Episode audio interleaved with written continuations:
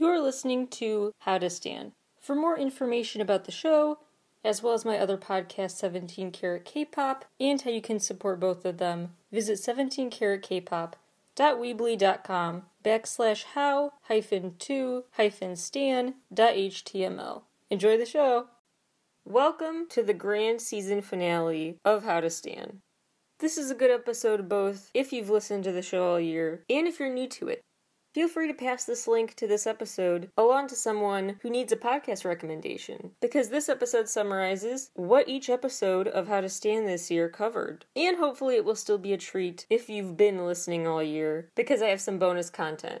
Some previously undiscussed stories left on the cutting room floor earlier that I now want to bring back. So, this is a bunch of basically the bonus content if you want to listen to How to Stan, you can binge listen to the season by going to 17karatkpop.weebly.com and clicking the How to Stan tab at the top of the screen.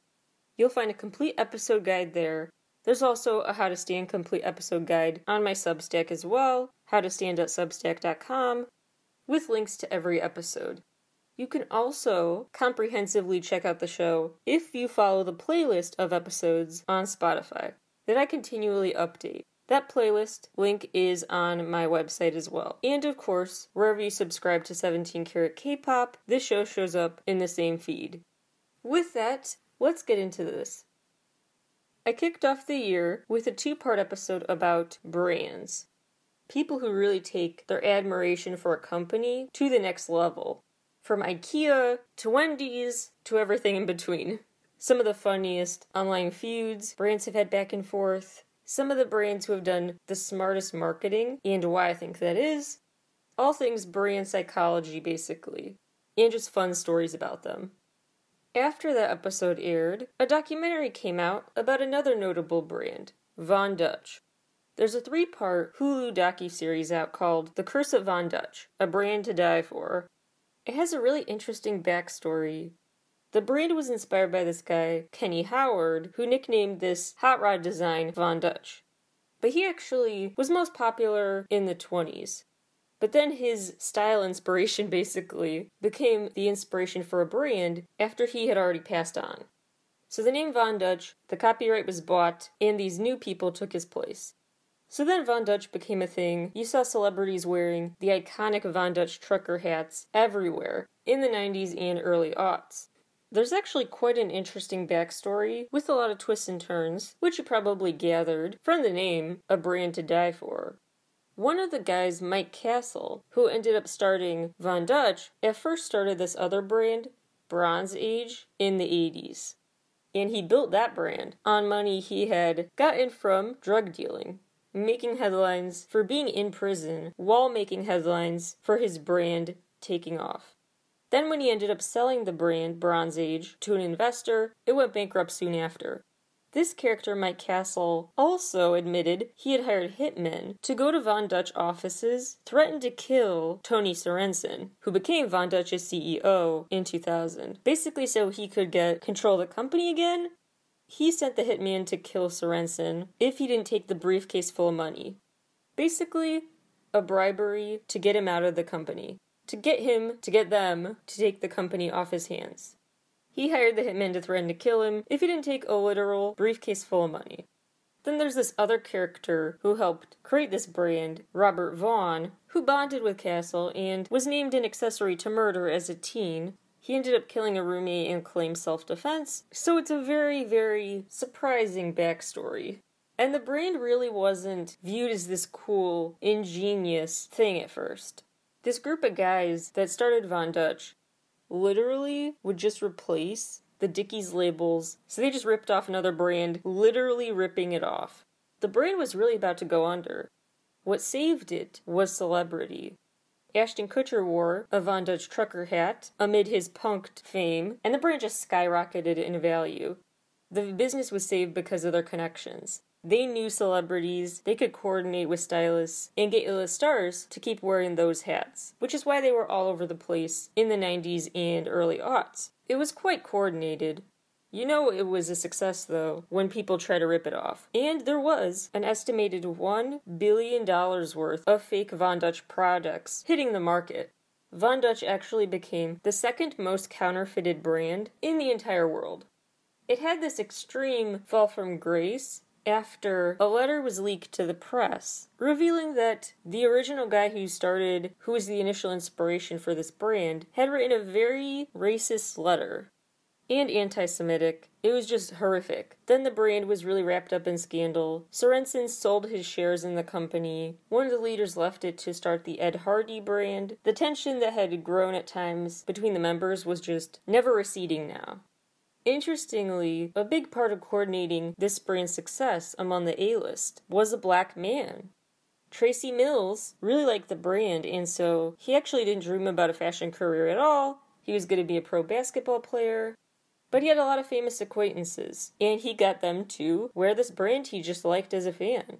Interesting fact one of his friends at the time was Brian Prescott. Prescott is now Jamie Foxx's manager. I bring this up for two main points. One is that it really speaks to the power of celebrities to save a brand, to revive a brand, and to dictate what is considered cool. They're cultural gatekeepers, whether they like it or not. And the ways in which they are cultural gatekeepers are often more orchestrated and less overnight than it looks, less spontaneous than you'd think. And I also find this brand fascinating, not just for the devotees, but the ways that it got fame.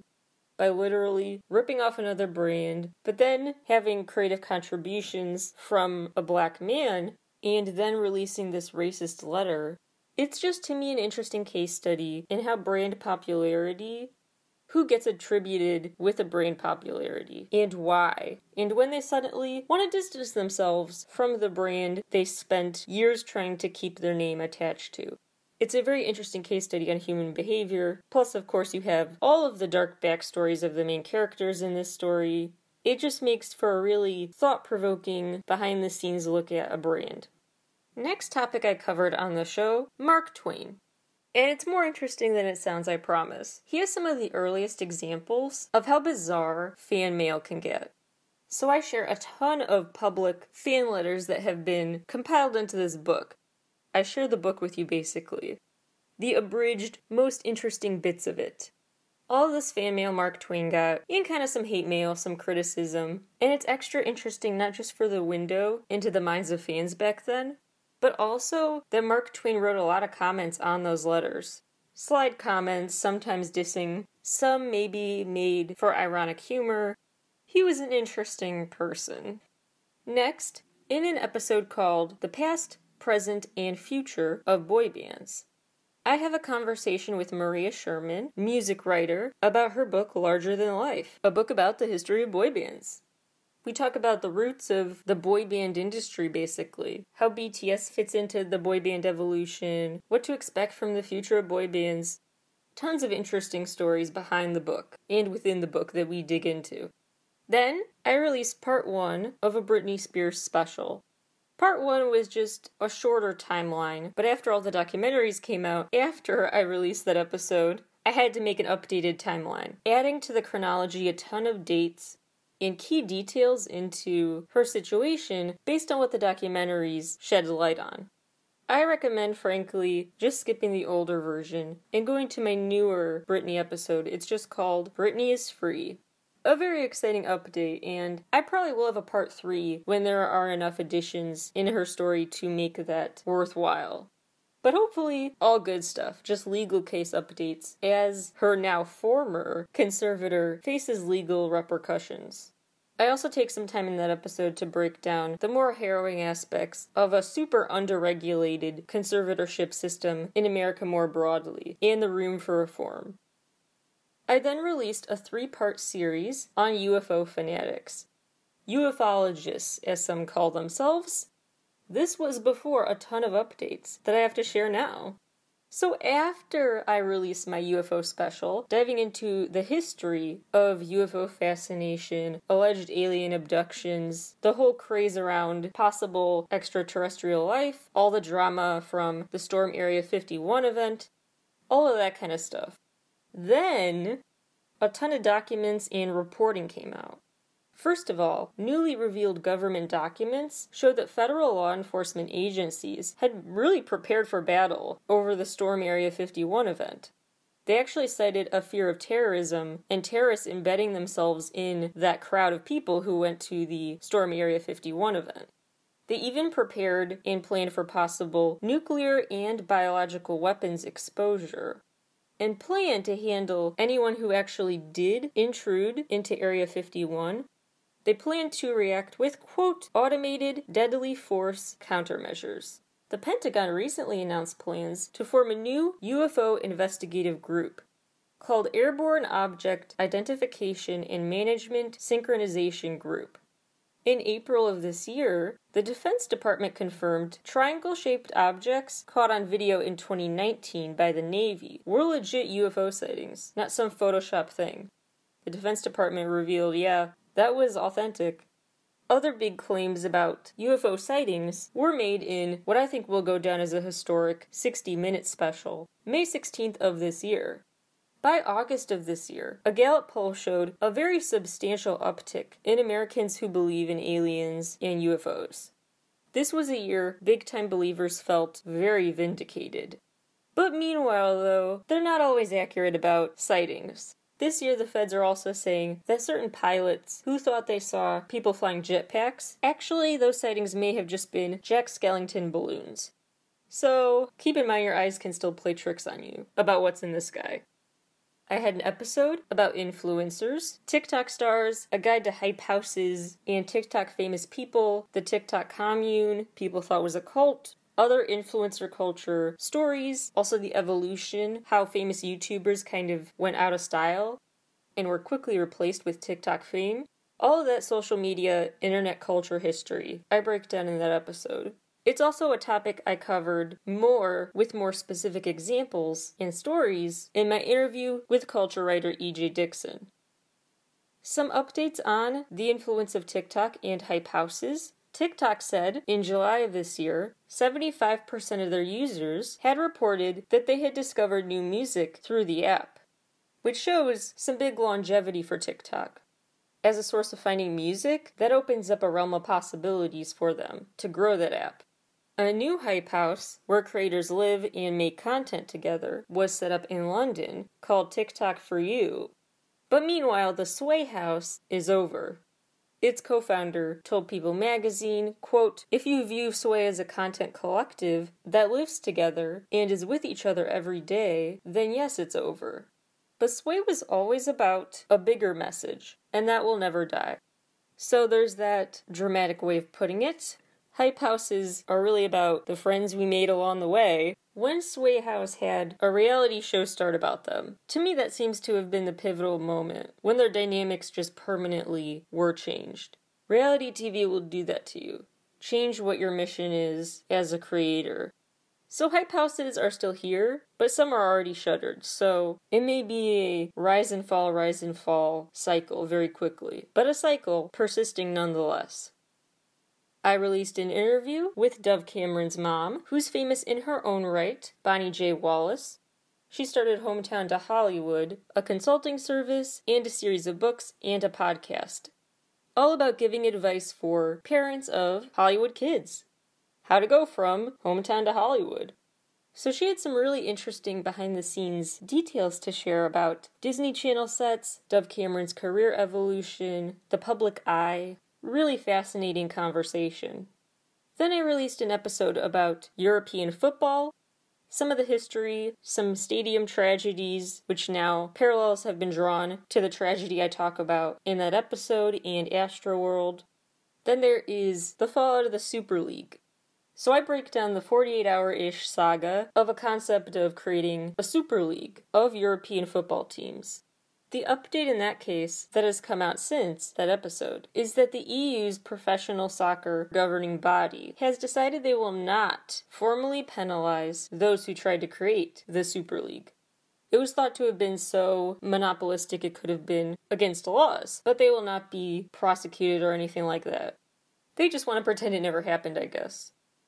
I did an episode diving into the bizarre, sometimes wonderful, sometimes just bizarre world of Shrek superfans.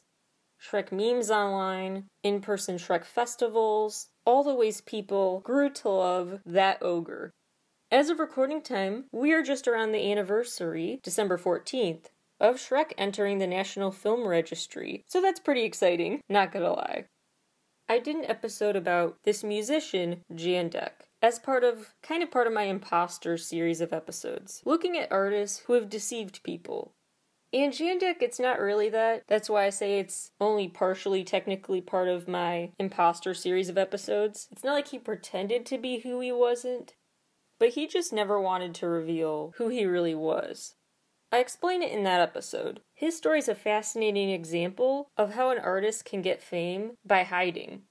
This word of mouth marketing and nothing else grassroots, fame resistant fame. It somehow makes it through and becomes a winning marketing strategy to do whatever you can not to market your music. You'll hear what I mean in that episode. I do see the Imposter series of episodes as a continuous part of the show. And one story that came to mind recently that would apply to that series is the story of another author, not who they claim to be. Check out the How to Stan Art and Book Hoaxes episode for more cases like this. A woman recently who won a literary prize in Spain turned out to be three men posing as the solo woman writer. A professor and single mother of three, no less. There's this crime author named Carmen Mola, who's a huge deal in Spain. She was going to be given an award for The Beast, her upcoming project, but who rose to accept the award? Not a woman, three men. This is not just weird, but gets ethically more concerning when you know that this author was specifically celebrated for her portrayals of female protagonists, strong female characters, plus the admired view of a woman as having it all, having the kids, writing as a side hobby, really epic books. The three men who posed as her said they paid no attention to gender when choosing a name for the pseudonym. They said they just wanted to work, all three of them, they thought it would be fun, to publish a book together under a different name. They claim no further thought went into it. They are all original writers. It's not like they plagiarized this book, and they actually all have written TV scripts, so they could have had a career in the industry without this stain on their reputations. This was not to get their foot in the door. Their feet were in the door, and then they just wanted to do this apparently for fun. Although part of the fallout now is what they didn't seem to have qualms with before when they posed as a woman and allowed one of Carmen Mola's books to enter the Spanish Women's Institute's list of 50 feminist titles to help, quote, understand the reality and experiences of women. One of these three authors said, quote, Carmen Mola is not, like all the lies we've been telling, a university professor. We are three friends who, one day four years ago, decided to combine our talent to tell a story. Another one of them said, quote, I don't know if a female pseudonym would sell more than a male one. I don't have the faintest idea, but I doubt it. We didn't hide behind a woman, we hid behind a name. We didn't hide behind a woman, we hid behind a name. In general, I understand the appeal of the concept of pseudonyms what specific pseudonym you choose and why, and how that affects how you market yourself and how the audience pictures you, that matters though. In my opinion, it crosses a line when you start getting actual accolades for your portrayal of something while you know it wasn't the accurate portrayal your readers assumed it was. Speaking of some hotly debated topics, I did an episode about industry plants, a history of allegations of various musicians who have been accused of being plants. And I dive into the quote unquote clues people have seen that are viewed as evidence pointing to them not being as started from the bottom as they pose themselves as, and why those plant accusations towards some artists persist. I did an episode about various Disney enthusiasts their various fan clubs, a very twisty turny history of feuds between the fandoms, and the opposite, a lot of goodwill throughout the park's history. And I also break down, surprisingly, the immense extent to which Disneyland enthusiasts are not the same as Disney World ones. I did an episode about SpongeBob, the best episodes and why. Truly, the humor holds up, and the episodes are more for adults too to find humor in than you remember. At least the classics. The first five ish seasons, still free with Amazon Prime right now, just a PSA, it's a delightful thing to watch. Really, they have layered, smart jokes and writing, at least in those early years. Now it may be more hyperactive and more kid jokes, more slapstick humor, but the first few seasons really hold up for all ages. Just so entertaining. Speaking of favorite shows, I did an exploration of what makes The Daily Show so good. I talk about some of the psychology, cultural factors that led to its continued relevance, and just why I like it. That's what this show is all about. Talking about pop culture and getting into why people are into it. The why. I focus a lot on that in that episode. Other entertainment that often leads people asking why horror movies and I have an episode all about their appeal over time, as well as some really interesting shifts in the tone and content of horror movies decade to decade. A lot of interesting USA historical context roped in. I also have an episode about Buffy the Vampire Slayer. Why that show truly was so pivotal, changing truly the course of teen television. Frankly, starting teen television as a legit category. What's the big deal why do people all around the world study it? And some of the most interesting Buffy studies papers I've read. For real, lots of academic work on the show's influence. Then there is the episode all about true crime fans, which I get a little into in my interview with EJ Dickson as well. In that episode, I really try to explore what the appeal is of shows like My Favorite Murder, podcasts, true crime books. I look at the history of all this content docuseries, etc., and the different sources of why people like it, from some personal experiences and from some other reading I've done. The latest in the true crime world, showing how the ethics surrounding this fascination are really being thrown out thanks to social media. There was this piece in the Daily Beast I linked to on my site called The Bizarre and Unsettling Rise of True Crime Makeup Videos on YouTube and TikTok true crime makeup videos. So people make TikTok or YouTube videos recapping a true crime story or even playing audio like from a docu-series or a 911 call in the background during the makeup tutorial. They combine two interests in one and see no problem with that. One of the pivotal times this trend kicked off was in early 2019. A string of influencers followed suit after one of them posted murder, mystery, and makeup. After that video came Daniel Kirsty at literally Lizzie. These creators gaining thousands, if not millions, of followers for true crime makeup videos. So, although that interest in combining a nothing against people who like makeup, but for lack of a better word, combining a trivial interest with talking about something so weighty and gruesome. While that continues to happen and raise all sorts of ethical red flags, there are also people who are trying to find responsible ways to stay fascinated by true crime. It's not an overt, out of the gate sin to be interested in it, but what you do with that interest matters.